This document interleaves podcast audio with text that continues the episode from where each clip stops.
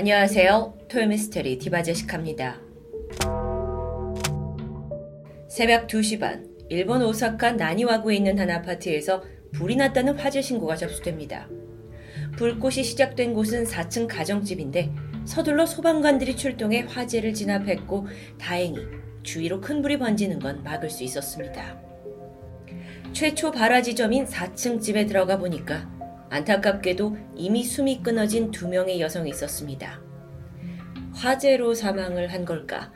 경찰이 자세히 살펴보던 중 두 여성 모두에게 칼에 찔린 상처를 발견합니다. 2005년 11월 17일 발생한 화재와 사망. 경찰은 사건의 내막을 알아내기 위해 4층 가정집을 정밀 조사하기 시작했습니다. 그리고 찾아낸 두 가지 특이점이 있었는데 내부에 있던 저금통이 없어졌다는 것, 그리고 사망한 여성 피해자들에게 성폭행의 흔적이 있었다는 겁니다.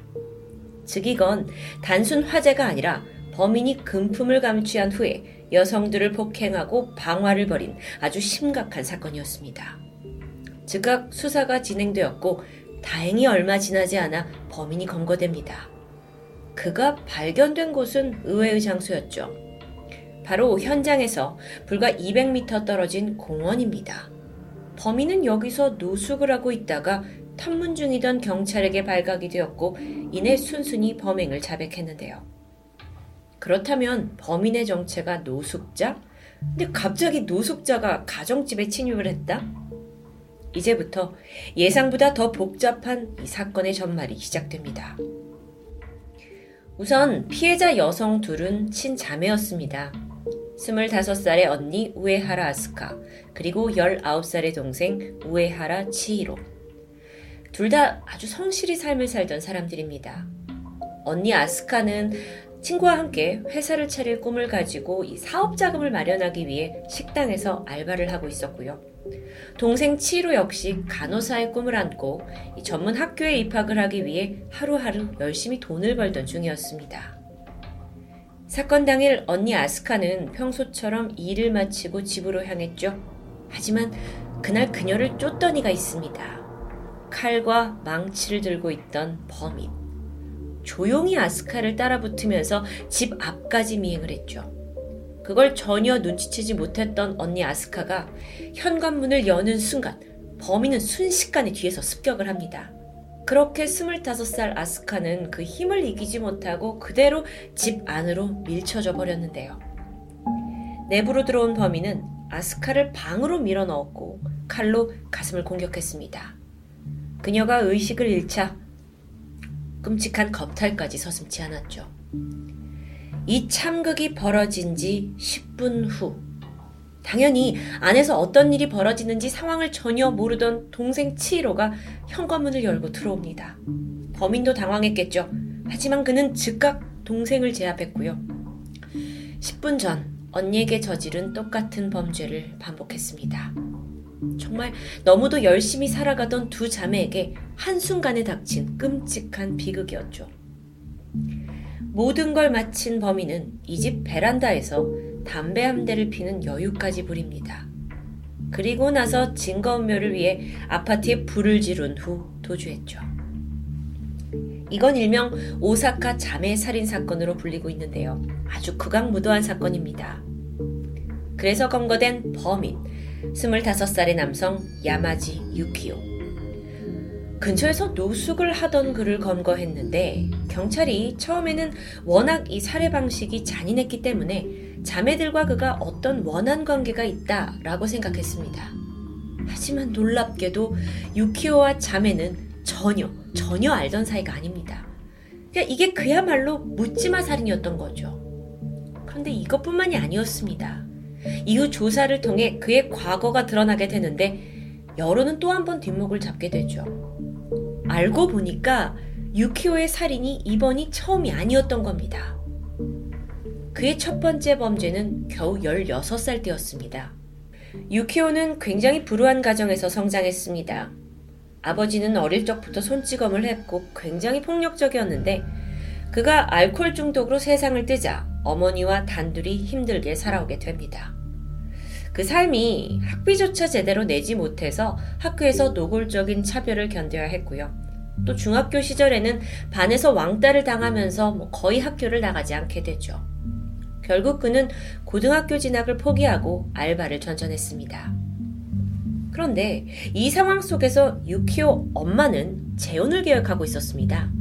그러니까 당장 새 남자를 만나서 결혼을 하겠다라는 건데 그러고 보니 아들 유키오는 걸림돌이었죠. 사실 지금껏 이 집안이 가난에 허덕이던 진짜 이유는 엄마 때문이었습니다. 버는 족족 돈을 다 써버렸기 때문에 생활비가 모자라는 겁니다. 그래서 기본적인 뭐 전기세나 가스비가 몇 달이나 밀리는 건 다반사였어요. 이런 상황 속에서 모자의 관계는 점점 극악으로 치닫고 있었죠. 한편 유키오는 당시 마음에 품고 있던 한 여성이 있었습니다.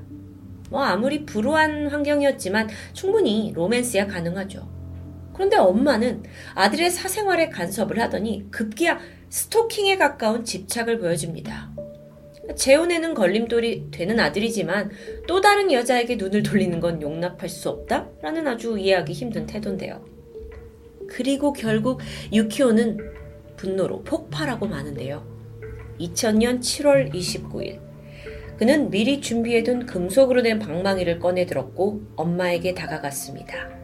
거침없이 휘둘르더니 마구잡이로 가격을 했고 결국 엄마는 그 자리에서 사망하고 말았죠.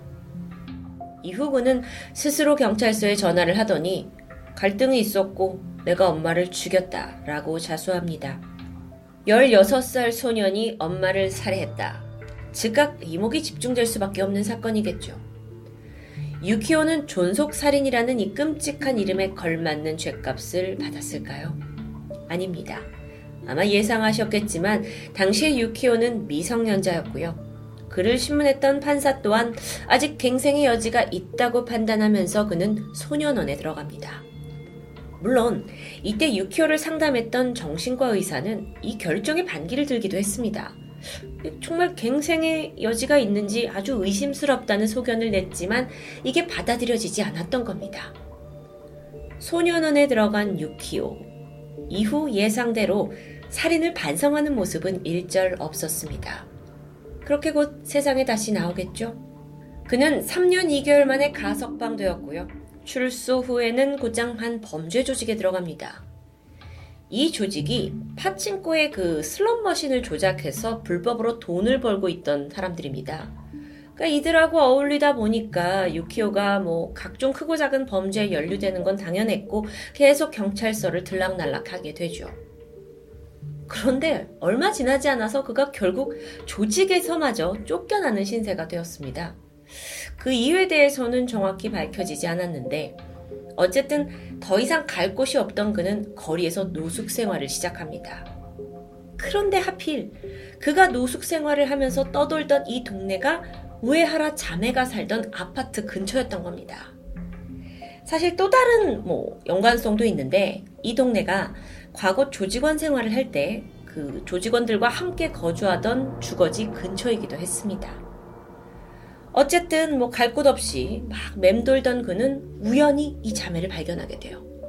그리고 여기서부터 도무지 알 수 없는 심리가 발동하게 되죠. 가난한 집안, 살인을 저지를 수밖에 없었던 엄마에 대한 내적 분노, 갈 곳 없는 처지, 이 모든 불행에 대한 분풀이가 자매에게 향했던 겁니다. 왜냐고요? 그들이 눈에 보였기 때문이었죠. 그래서 사건 전날입니다. 유키오는 이 자매들이 살던 집 두꺼비 집을 두 번이나 내려요. 정전이 발생했는데요.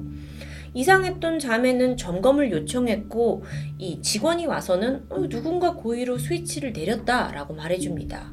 그리고 이때 언니 아스카가 그 근처에서 어슬렁거리는 유키오를 목격하기도 했어요. 두 번의 정적. 이건 불길한 신호에 불과했습니다.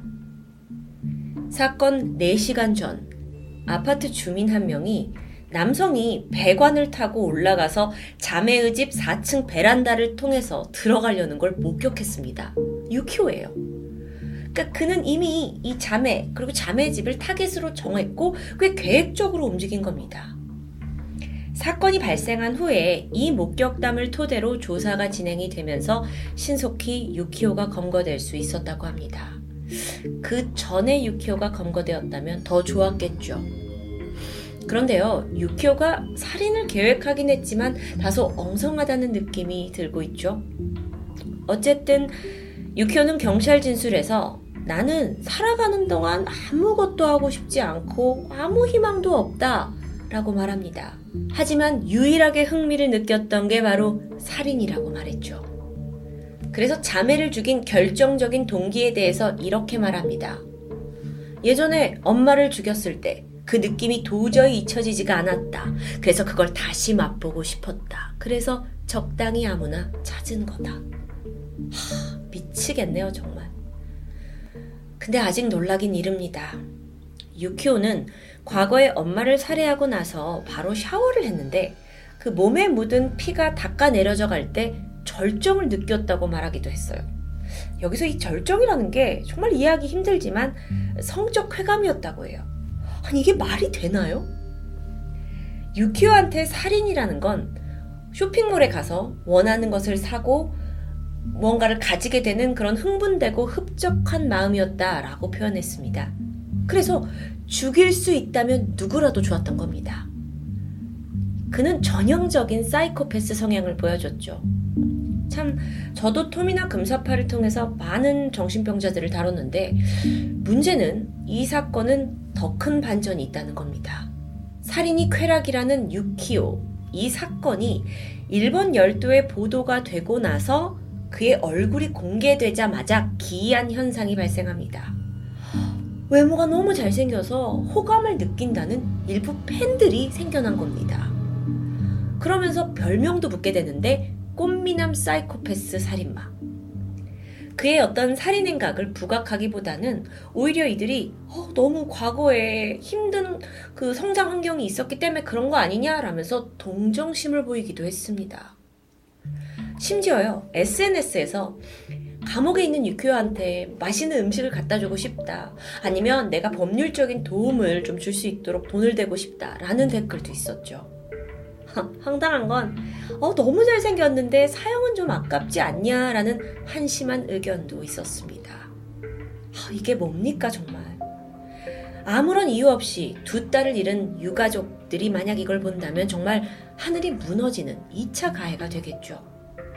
물론 이건 일부 사람들의 반응이었습니다. 대부분의 여론은 그의 범죄에 분노를 했고 또 전국에서 이건 사형을 해야 한다라는 탄원서가 쏟아졌죠.